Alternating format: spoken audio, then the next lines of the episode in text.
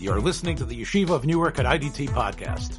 I'm your host and curator, Rabbi Abram Kibalevich, and I hope you enjoy this episode. 40 years of this is Emeritus Rex with Rav Ruven Yeshua Poupko of St. Luke, base Beth Israel, Beth Aaron in Canada. Rabbi Poupko, uh, before we were recording, we were wondering how to greet each other today on a day that in Eretz Yisrael, I guess the day is is sort of in the wane, Yom HaZikaron, and people are getting ready, of course, for Yom Ha'atzmaut, and I guess it's the um, 73rd um, uh, celebration, right, of of of, of the Hakamas Hamedina. Um, and, and I know that you, on this program you have been a uh, an extremely eloquent defender of why life in Eretz Yisrael and why the Medina is so important to us, no matter what your political or hashkafa affiliation is. Um, and, and, so I, I, don't even want to talk about Yom Ha'atzmaut with you because it's like of course, you know, it's like, do I have to tell you that that that that, that it's day outside right now? Do I have to tell you that you know that you should go out in the in the cold wearing a jacket? Of course, Yom Ha'atzmaut is a day that needs to be embraced and celebrated. I know that's going to be your your take, and I don't even think, but I want to talk about Yom HaZikaron beforehand. Yeah. And um, you know, uh, when I was uh, in uh, teaching in yeshiva, even let's say even in yeshiva, uh, we knew in Ner Yisrael uh, uh, to deride uh, the people who wore kippahs rugot. Uh, we knew about Yom Ha'atzmaut, and we knew that people called it Yom Hatzomus and stuff like that. Um, I will tell you that I davened for the Yomid. You know, it was a big schus to be able to daven Kabbalah Shabbos. You remember that was. I don't know if you ever took the bima. You remember my brother, of course, took the bima and and and and did the. Well, your brother had a very good voice. He was much more talented yes, in, many ways, and uh, yeah, he was all recognized. I think it's universally recognized. Then what? My brother's more talented than me. Oh yeah, I think I think. I, okay, let's start talking. Don't let's open the brother can because I, I, people in glass houses should not. Okay, let's let's make the whole show about our relationship with our brothers. That would be wonderful. I'm sure people would love that. We don't have enough gigabytes. Yeah. Bite is the key. Bite is the key phrase there. Um, like Rabbi Kiva's no sheikh kachamor. But here, here's the point. Uh, you might remember that it was a big when my brother went to daven Kabbalah Shabbos, and of course uh, he he um, he used. He beautifully right? And he said, he called me Honestly, it was probably the finest davening ever in the history. Right. So basically, he took Jewish tune, liturgical rites. He, he took the tune to "Those Were the Days," yeah, and and of course. It was almost pandemonium. What can happen here? And and and something which halacha only dictates when you're a min, and an apikoris, he was thrown off the bima, right? It, it, it, it, was like he was stopping for a minute uh, in Vilamoshinim and, and, right. and trying to think about a Gnostic God. He had introduced this alien song, and because of that, he was told, "Get out of here." And I think Berish Kipper had to take over the Omen, or Mayor yeah. Kurtzfeld, or one of those had to had to come over and take over the Omen. But but everyone said, "All right, it may not have been appropriate, but he's better than his brother." That's what I remember said. well, by the time I got my chance, I decided that I wasn't gonna I wasn't going to upset the Olam. So for Loisei Voishi, instead of those were the days that got my brother thrown into the base Hasoyhar, uh, what I used was uh, uh, uh Hashem Hu Malkeinu right, which right, was right. the which was the Naturi Kartanigan. Yeah, yeah, and yeah. I have to tell you again, this was the song, you know, Hashem hu malkeinu v'lo yanachtu avodim haterohi chayenu. So I use that niggin, and after after the base after the davening, the whole Rabbeim came over to me and said, I remember if Sheftel the Shalom came over to me and said, Yishkoyach, Yishkoyach for using that niggin, which meant, which of course was the anti-Zionist niggin right. of Right. So that was the place where we came from. We came from a place that that that that really was against uh, celebration of Yom Ha'atzmaut. What was what I never heard about coming from Memphis was there was something before Yom Ha'atzmaut, which is Yom HaZikaron. Right. I have to say, listen, for American Jews in general, from none, from whatever, Yom HaZikaron didn't penetrate the consciousness till later. There's no question. Yom Ha'atzmaut did at the uh, for years before Yom HaZikaron did, with increased travel to Israel and being in Israel for Yom HaZikaron, sending kids to study in Yom HaZikaron became uh, much more, more widely known and observed in, in, North America, no question. And it's also the presence of, of, Israelis in, in, our communities also certainly enhanced the profile of Yom HaZikaron. But you're right. When we were kids, it was not thought of. But it wasn't just yeshiva people who w- were either ignoring it or unaware of it. It was the generally North American Jewish uh, Jewish community uh, similarly uh, ignored it. But then again, with in- increased contact and uh, uh, it, it, certainly upped uh, its profile, and now it is widely observed. You know, listen. Your analysis sounds. Listen, this Yom HaZikaron. You ask, you know, what could be wrong with Yom HaZikaron? These are people who died defending Jewish life. There is nothing wrong with that. There is no greater mitzvah. I mean, what, what could be wrong with that? And listen, the bottom line is it suffered in the yeshiva world from the same for the same reasons Yom HaShoah suffered, which is anything done by the Tzionim, you know, it has to be wrong. And uh, you know, on Yom HaShoah, I, I, don't know if we ever talked about Yom HaShoah. Did we ever talk about it? Yom HaShoah did we talk about it? I don't remember. How wonderful your memory is for those of for those who are listening who who, who doubt the the the, the sharpness. I'm an old man. I don't remember. it was just about about six days ago or seven days ago when we were. Oh yeah, okay. So, about so there was a lot of baloney reasons. There were a lot of, or of course we did. Right. I'm sorry. There were a lot of baloney reasons, smokescreen reasons for, for ignoring Yom HaShoah.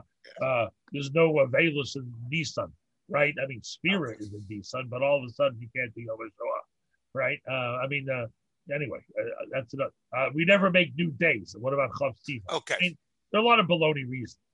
Um, but uh, Yom HaZikaron suffer the same thing. If you sanctify the calendar of the Tzion, you're, you're, you're, you're too far in camp. Okay, look, I, I hear the your Lushitoso from last week's episode, and I, I accept that. I, I'm just wondering, and here's, I want to theorize with you for a minute. Is it possible that as an opening to the greater Zionim or the greater religious Zionist or Eretz Yisrael in general, Yom HaZikaron is some is the type of thing which can sell. Yom HaZikaron is the type of thing that if, if, if there would be some some oomph behind it, I think people w- would recognize.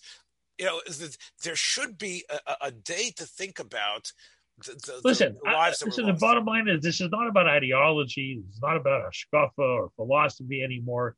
It's simply part of the uniform of the yeshiva world not to engage in, in those 20th century milestones, whether it's Yom HaShoah, Yom HaZikaron, or Yom HaAtzmaut. You know, if you sat down with any normal person, explain to them Yom HaZikaron is, there is not a single Jew in the world, maybe just, you know, to the left of uh, of the Torah Karta, that wouldn't embrace it. Of course, you embrace it. How do you not embrace it? I mean, the uh, the uniform of an Israeli soldier is sacred. Their task is sacred. How could you, how could you in any way, you know, think otherwise? But it's now part of the uniform. It's part of the uniform. You know, it's a signal as to what community you're a part of. It's done without thinking. It's done without any reflection, and uh, they, they reject it because it's part of a different community's life. Well, you know, Musser teaches us to be sensitive to other people's pain. You know, one of the most beautiful, uh, as a, as a Shurov, you know that um, one of the the moments uh, which you just had, which is sending people out for Yisker, that you send right. those that have children out um, for, for, those who have parents out or who have who, who don't need to say Yisker, that um, uh, like a sen. So I, I, I once saw a beautiful hesber in this from Ramosha Mordechai Epstein. He said it isn't because we want uh, we don't want them to feel bad. It's that they don't understand how meaningful and satis- satisfying it is. It, it's the people who don't who have parents don't know how significant it is to have this event, and it's almost like a simcha that they can't share. Meaning, it's it's it's an emotional connection to something that's elevated and beautiful to the person and the person who doesn't have uh, who hasn't lost parents doesn't know what that is and therefore we sort of sent them we send them away it's a, a, a I think a very subtle yeah. understanding and i guess what i'm trying to say is as far as this goes um, there might be a way to educate people about what does it mean to to have a family where your your your son has been killed, your your your your daughter, your your your father. Um, these are the type of things that strike such deep emotional chords. It, it, seems to me that that no matter what political uniform you have, you need to f- understand the pain or even understand how you can't understand the pain of someone else. And if there is, let, us assume in Eretz Yisrael today, um, how many families mourn on Yom HaZikaron? Would you say it's 20%, 25%? Listen, it, I've been in Israel many, many, many times. The entire country is in mourning. Uh, you go to the, uh, you stand outside the cemeteries, you walk in the streets. It is national mourning because whether it's a first degree relative or a second degree relative or a friend, bias. Everybody is touched by. It. Everybody, one way or another, is touched by. The country, uh, uh, the men have all served. You know, everyone is uh, has been involved, and everyone knows someone. Everyone, uh, everyone is related to someone, whether it's your, you know, whether whether it's your own again first degree relative or it's your son-in-law's, you know, cousin, whatever it is. Everybody is connected. Everybody knows it, and uh, it's a collective grief, and it's a, and it's a you know, and uh, you know, I remember being at a at a cemetery uh, in uh, Petah Tikva, I think it was, or maybe Tzfat. I'm sorry, Tzfat, on Yom HaZikaron, and, and seeing a very old woman next to a grave, and you don't bother, you don't talk to them, you don't want to talk either. You know, tourists really shouldn't go. I was there for another reason, but. Uh, and I didn't go over, of course. You don't bother people. But after she left, I went over to see the grave she was she was standing by, and it was uh, uh, a boy who had been killed in the 48 war. I mean, this is somebody who 70 years later was still crying over the loss of her child. And, uh, you know, uh, how do you, how do you come to terms with that? You know, it's, uh, and, and, and I, I could see, you know, that any attempt to create bridges is immediately shut down when you say, Look how cruel you are to me. You don't even register my pain. You don't even think of. It's, it's, but a whole host of issues. The question is, and I think there is a bit of a change. Now, maybe I'm overly optimistic, but it's very hard for any institution to move dramatically away from its founding culture. And the founding culture of the Haredi yeshiva world in Israel is a culture where, number one, you feel under siege and you feel very vulnerable and fragile, and you are you take great, a lot of great steps to what in your mind is diminishing the risk of influence from the outside world. That's an ethos which was very reasonable in the, in the 50s. It was. It hasn't been reasonable for very long. Uh, the yeshiva community, the religious community in Israel is, Baruch Hashem, large, growing, powerful, influential. They've built beautiful communities from Eilat to Metula. Everywhere you go in Eretz Israel today, you see Torah, uh, and, uh, uh, and, and again they have they have economic clout, they have political clout, and, uh, you know, and, and you know, and, they built internally wonderful instruments for and everything else, but they still act as if it's the 1950s, and any influence will harm them. But I, I believe that has changed. That is changed. I mean, I, I think it's changed. I think there is a greater openness to engage the rest of the world and not so fearful of its influences. And maybe, maybe slowly, slowly, slowly, that will impact maybe uh, how they embrace or and and, and and and reflect on a day like Yom. Maybe, but uh, but the founding culture of the yeshiva world, Haredi world, the Hasidic world in Israel is one of a profound sense of vulnerability and fragility, which, uh, which again is not a reasonable position today. It's not reasonable. Uh, you know, uh, let me ask you. Uh, let me move to another question. I know I don't remember when it was. I think I remember I was teaching in Chicago when I heard about this announcement that they in, in Eretz Yisrael, the Medina decided to expand the commemoration to include the victims of terror. Right. That was um, years ago. Yeah. What, what, do you believe that that's um, is that conflating? Listen, I, I, I, see What's both. your feeling about that? my feeling, I, am more than I, I, I can live in a world where I complete defer, I completely defer to, to Israel to make that decision. Obviously, there's a difference between a, a victim of terror. And, I, I don't know what the alternative was. The alternative was to ignore victims of terror, have a different day for victims of terror. I don't know, but uh, there's no question. And again, remember something: many of the people who are are on the list are not battle heroes.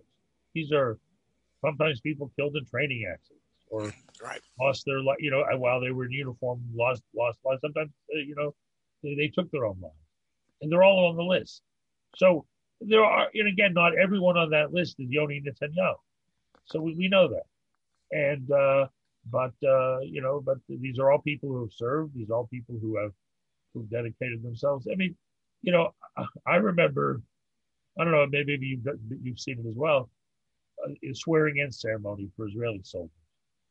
And, and sure. my my son, of course, I watched my own son get sworn. So the one I was at, and again, sometimes we make the mistake of thinking that the one thing we saw is like everything else. But but I, you know, uh, I was at a swearing in ceremony. I, it was a while, a long time ago. I had just gone from the burnt house, you know, the old city, you know, the remnant of, the, of Churban, and then walked down the stairs to the hotel, and there was this I didn't know was going to be there. This huge ceremony, um, um, uh, inducting uh, uh, pilots in the Air Force, and it was a remarkable ceremony. First of all, I didn't look so much at the soldiers; I looked at their families, because what you saw there was the entire spectrum of of Jewish life, Israeli life. You saw the religious, the non-religious, Ashkenaz and and with a tiny ounce of historical imagination, you know exactly where all these people came. You know that there are people who escaped Europe before the war. There are people who struggled in illegal immigration against the British blockade.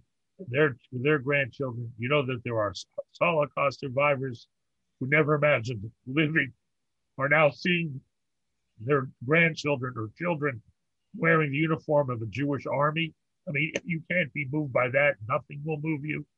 Uh, you see the, ch- grandchildren of an Iraqi Jew who got to Israel on the back of a donkey after traveling for three months.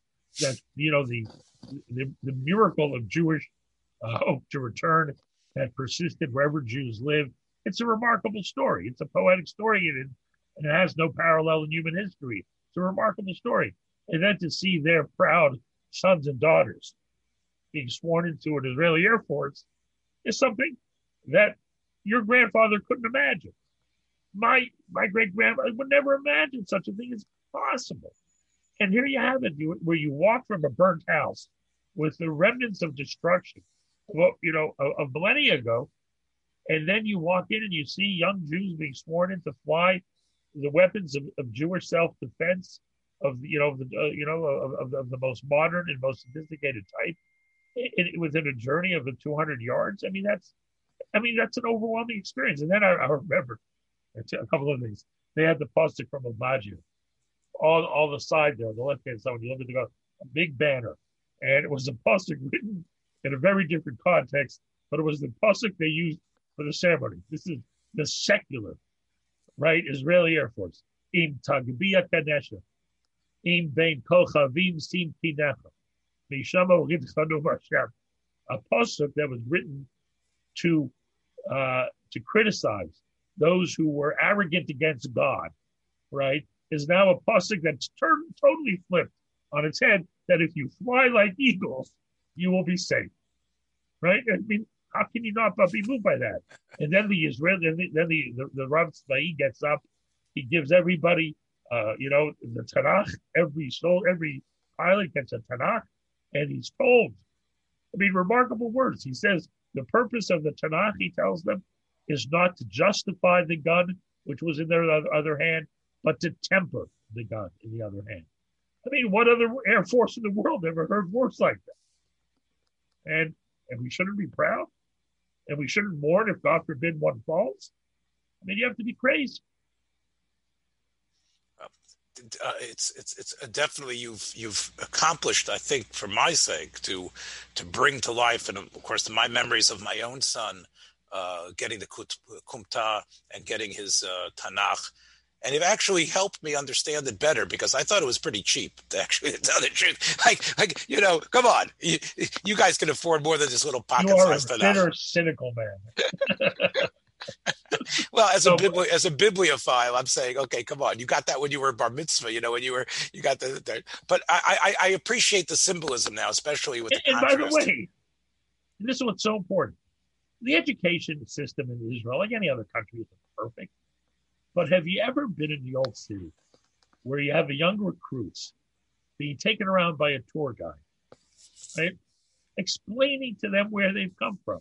If they missed that day in high school, they get it in the army when their minds are more sophisticated and, and, and, and, and better able to grasp its importance. And they're taken around and they're shown. I've been I mean, to, to just to stand and you can stand off the side and listen to how an Israeli tour guide, not wearing a kippah, explains the sanctity and the history of Jerusalem to young Israeli soldiers, again, from all over the country, from all the different backgrounds, some of whom are very connected to Jewish life, some very distant from Jewish life, but explaining in a passionate way where they've come from. I mean, that's a beautiful sight, and they get that in the army. To, I've been in Poland you know, 20 times on Yom HaShoah, and there's always Israeli soldiers there. And first of all, their presence was of enormous comfort to the survivors. So, Dayenu, that's enough reason. That's enough. But more than that, they walk out of there, they understand what a people without power looks like. They understand what a homeless people can be vulnerable to. They understand that. And, uh, and, and so uh, the Israeli army is, is not just an army of self defense, it's an army that forges identity, that forges a connectedness to history, and, uh, and creates bonds between Jews from disparate backgrounds in, in beautiful ways. Well, well, well, let- Let's put a little uh, uh, period on, on our discussion today with an, another question, which I think this brings up. I know even when uh, my son was uh, serving, um, I had heard from many factors that the mandatory draft was not ex- again, and, and I, I know I'm, I'm treading on dangerous territory with you, was not essential for the self defense. There's an argument that's been said that a, um, a, a universal drafting of from all families um, was not necessary in terms of the number. There was a time when Right. the country was when the country was small, and because of that, you needed every able-bodied person to contribute. Right. The sophistication of the weaponry and the way It's wars are different war. waged Wars are Right, fought differently. Right. So the argument was was was was raised. I, I might have been from the Haredi world, but I think it has a measure of, of seichel, which is Oh, no, but here's that- the question. No, but listen. well. Let me just get the point because I know I'm, I'm Yeah. fumbling on it. Which is, yes, we want the best possible army, but one of the things that that drives the wedge is the demand. Bear me out. That if you don't have a son or you all sons don't then they are traitors to the country and here's the other thing i know this from my own son's experience and others if you don't have army service your life after the army is is very hobbled you you you don't get openings for job interviews it, Right. it stays with you your whole life Right. it's it's almost like you know It's you a know, stigma. Absolutely. it's a stigma even if you have a very good reason why it didn't happen Right.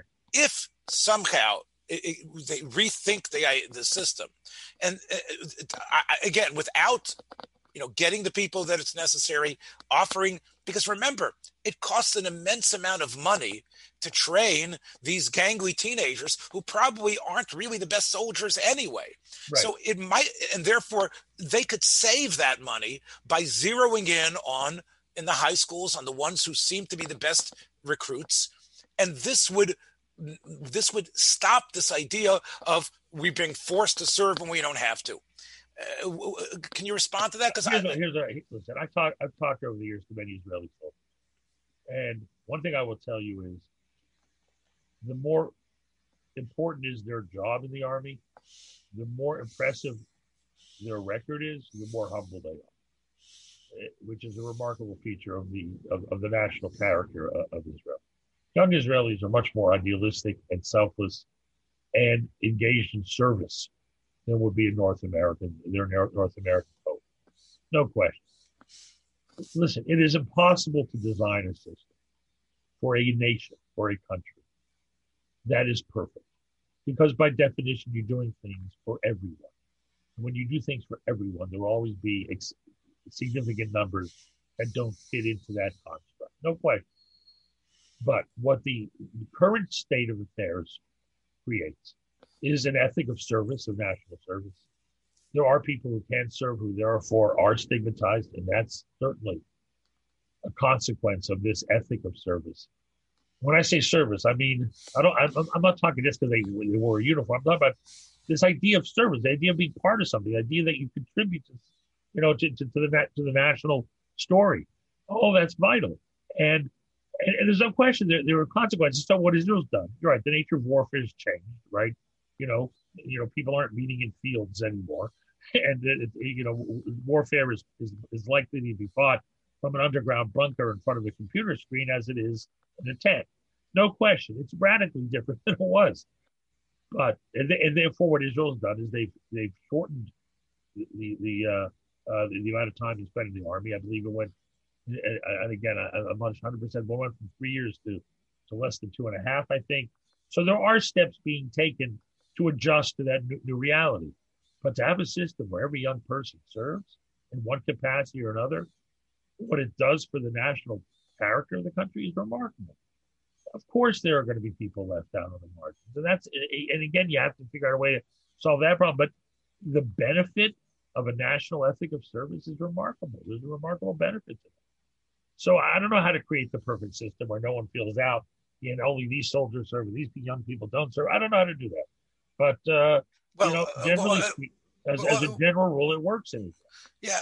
I, I, again, just to, to, to, to, to hit the, uh, the dead horse again, I, I would just say that um, if they gradually phase out from that, which could happen in terms of the defense needs of the country, I think right. you agree with me what what might happen then is, for example, I, I'm thinking about my own feeling when I see someone wearing the American service uniform.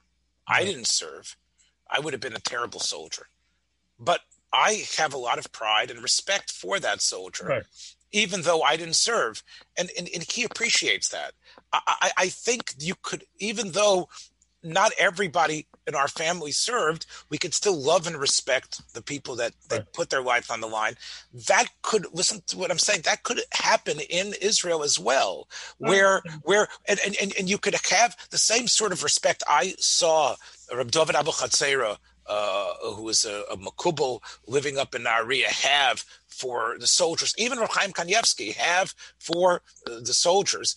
That could that could spread when it isn't necessarily a, a, a, a universal draft to the point that you know why weren't you there and and, and right it, when when you take the rancor out of it and you zero in i think there could be the applauding of uh, no, there's, there's, there's, enormous benefits to a plan you, you outlined but there are also normal enormous benefits okay and I, I, don't disagree with that okay I mean, let, let, me again, let me tell you one other thing which i think is is is, is and, and me and you i think are not our whole lives have been not to do this.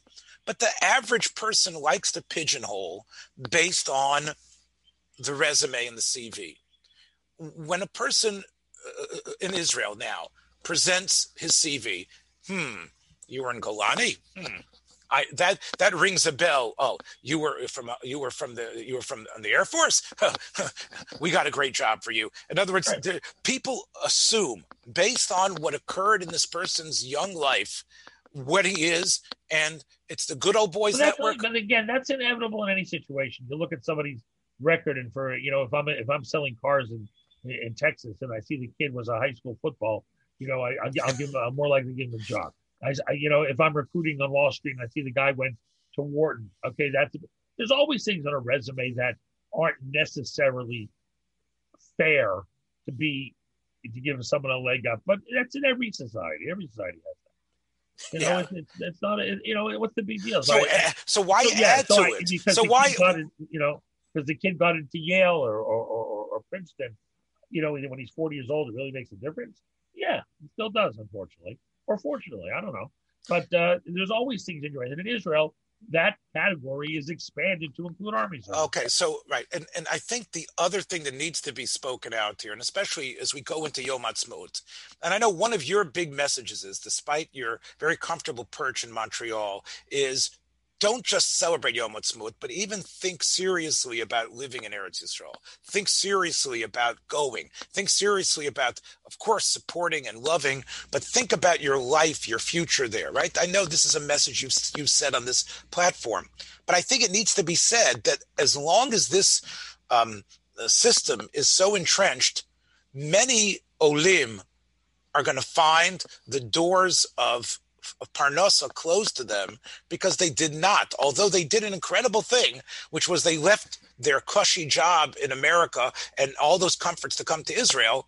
They're going to find that since they did not serve in the army, my my my experience, which is limited, my knowledge, which is limited, is, is a little different than that. Which is that the stigma you you you accurately described that is affixed to those who didn't serve the uh, Olim are immune to that. That's that's my that's my knowledge. Okay. Uh, well, I, is, is, that is that when if you're a you go to an Aliyah at 26, you go for a job a couple years later, no one's going to wonder why you didn't serve. But you don't have those that cachet of of positivity of someone who right. did. And, the, the thing is that listen, I remember I was in Israel during the last Gaza war. I well, I, you know, I try to go when things are bad. I you know I always try to go, and I was there during the Gaza war, and I and I visited uh, an Iron Dome uh, base uh, where uh, they were protecting Israeli citizens from the uh, rockets coming from Gaza. And we were going to meet the two officers in charge. Okay. And the two officers come out of the trailer there. This is an outpost of Iron Dome in the middle of nowhere. And the two officers come out. Who are they? they're two kids who you would hire as babysitters, two girls. Uh, one, one from Vancouver, one from LA. I think the other was from Vancouver two girls, literally, if they weren't in uniform, you would assume they were your, you know, they're coming to your house to be babysitters. And they were just, and, they, and we're just sitting there, a bunch of guys like my age, a little younger, and listening to these girls, you know, describe to us what they do. I mean, it's unbelievable. So it, it's it's an unbelievable. And these are both, by the way, two from girls.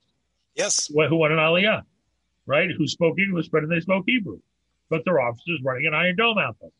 It's unbelievable and and and you know, and I remember one time walking to an army base and I see a Jew from Ethiopia and I see a Jew who I asked him where he's from. was short. He was from Cochin, India. And I go, oh, Baruch Hashem, mei-Hodu v'ad Kush. That's what I said. So they both got the joke, right? Now, but that's remarkable. I mean, that's a miracle. I mean, you know, if you took somebody from Mars and put them in a room and they gave them five years to study Chumash, right? Gemara, Mishnah, everything, right? Anything written before the 16th century, everything they all of Jewish history, everything. Okay. Then you blindfold them and you put them in the streets of Yerushalayim and let them wander around for 30 days and then ask them and then say, What are your impressions? The first thing that person will ask you is, When did Mashiach come? yeah, yeah, I, I, I, you, your point is, is, is definitely well taken. Let's just um, that was the last Nakuda. Let's just end on this Yom HaZikaron with a little bit of invective. Uh, I just saw right before we started recording that uh, Bernie Madoff has uh, uh Bernie Madoff died. Yes, Bernie Madoff died, and yeah. and you know, would you agree with me that Bernie was sort of the first um, of a series of scandalous Jews who, right, who all of a sudden, you know, these are the Jews that made it, and they became Jeffrey Epstein, Harvey Weinstein, Bernie Madoff, you know, lahavdo ben achayim uben amoves, lahavdo ben hakodesh uben achol. Right, we talked about the the, the, the, the terrible lives the, it, listen, that were lost. When Jews are good, they're very, very good when they're bad, they're very, very bad. And and and, uh, Bernie Madoff. I, here's what I want. Here's when I think about Bernie Madoff. I, here's what I think about: how great America. Because in any other time in Jewish history, the confluence of events in that decade of a unpopular war being fought, according to its critics, for Jewish interests, meaning the the war in you know the war in Iraq and the Gulf War, and you had an economic collapse in, in 2008 with Bernie Madoff being the picture, the you know the poster boy for Wall Street uh, malfeasance, and you had you know economic troubles, and yet there was no uh, anti-Semitism. There was no uptick in anti-Semitism on those events, centered on those events. Is is the greatest America. Now, here's the other thing though. Uh, a lot of very smart people, a lot of smart people did a lot of stupid things and trusted the wrong guy. A lot of very smart people who should have, upon reflection, known better, whether it was uh, the people who did investments for Hadassah and Yeshiva University. Right. As we know, the tendrils of Madoff reached the very large. These are people we all know.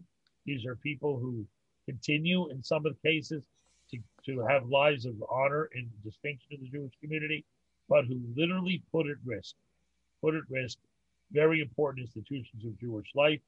And uh, in retrospect, it's easy to say they should have known better. But when you look at what happened and all the stories, they really should have known better. And uh, the family tragedy of Madoff, the two sons who are now gone from this world, one by suicide, one by cancer. Uh, you know, it, it's it's a Shakespearean tragedy. Him dying like a, you know, in, in, in prison after what eleven years uh, in prison, and uh, you know, uh, he he you know, in, in stripped of all of his earthly uh, wealth. Yes. Uh, you know, uh, uh, you know, it's a, it's a tragic story. Yes. Uh, it's a tragic story, but again, the greatest tragedy are the hundreds and hundreds of people who uh, yes who, who lost who their life, who life's work, and uh, many of them were co- compensated to a certain extent. Thank God the trustee was did an unbelievable job in getting the money back. Um, people built their hopes and, and dreams on this guy, and, and, they were left without. Two people committed suicide uh, who lost money there. Uh, you know, it's it's a terrible tragedy what happened. Right, and and, and and, and although I agree with you, no pogroms, people weren't going into the streets and finding Jews. I think it did resuscitate, as it doesn't need much to resuscitate this right. image of the Jews, the praying, the Benjamins, uh, and, and, this idea. Right. I, I, think, and, and, it was only, like I said, exacerbated by these other sex uh, crimes big name Jewish names. I think it was it, it opened up a terror. I, I, again. Uh, I mean, you had a lot of criminals then. You had Rubashkin, who was. I wasn't going to say that, but yes, Rubashkin, Rubashkin as well. His criminal activity, uh, rampant criminal activity. Uh, you had uh, you know, uh, with the, the, Lakewood guy Weinstein, you had Sholem Weiss, you had uh, yes, right. So it's a horrible, so, horrible story. So I'm saying Bernie, Bernie, you know, began a series of of of of of, you of, of, a, of have, horrible. Uh, you, have a, you have an entire prison in upstate New York. I mean, uh, Otisville, yes. Otisville, Otisville has a very big base You know, a very, it, a very big. No, they have multiple minyanim. Yeah, a lot of minyanim. That's true. Yeah, I think they have a building campaign now for the shul there. Uh, they have, you know, and uh, uh, by the way, they have multiple. I have friends. I have friends who wrote. I have one of my students came out with a sefer on Chumash that he published, and I have a good friend that I went to yeshiva with, who you know as well, who also published a sefer that he wrote while he was there. And um, I mean, so yeah, it's a chillul Hashem of enormous proportion. It may be such a the chillul Hashem of, of Otisville that it, it even exists that you have articles when that guy Cohen was going, you know, Trump's buddy was going up there about the rugelach that are served in Otisville. right? The Chillul Hashem of Otisville is such that it may have rendered any future Chillul Hashem impossible. Because the whole idea of a Chillul Hashem is predicated on the assumption that there's an expectation of good behavior, which has been disappointed. Right. And, and, and, and, and you agree with me there somehow Bernie was the beginning of that. I think it's in, in some ways. way, the, the mind maybe. Uh, I also tell you something else. Multiple and stuff. You know, these. I mean, they're criminals. And uh, remember one thing. One thing, and I say this with no joy. None of those minyanim say Hallel on Yom Ha'atzmaut. Rabbi Poupko, you know how to bring this around exactly where it needs to end. That's it, my friends. Have a meaningful uh, end of Yom HaZikaron and a Simcha Dika and meaningful as well, Yom Ha'atzmaut. We'll catch you on the other side, hopefully. Take care, everyone. Thanks for joining us for another episode from the Yeshiva of Newark at IDT Podcast. Be sure to subscribe on your favorite podcast app so you don't miss a single episode.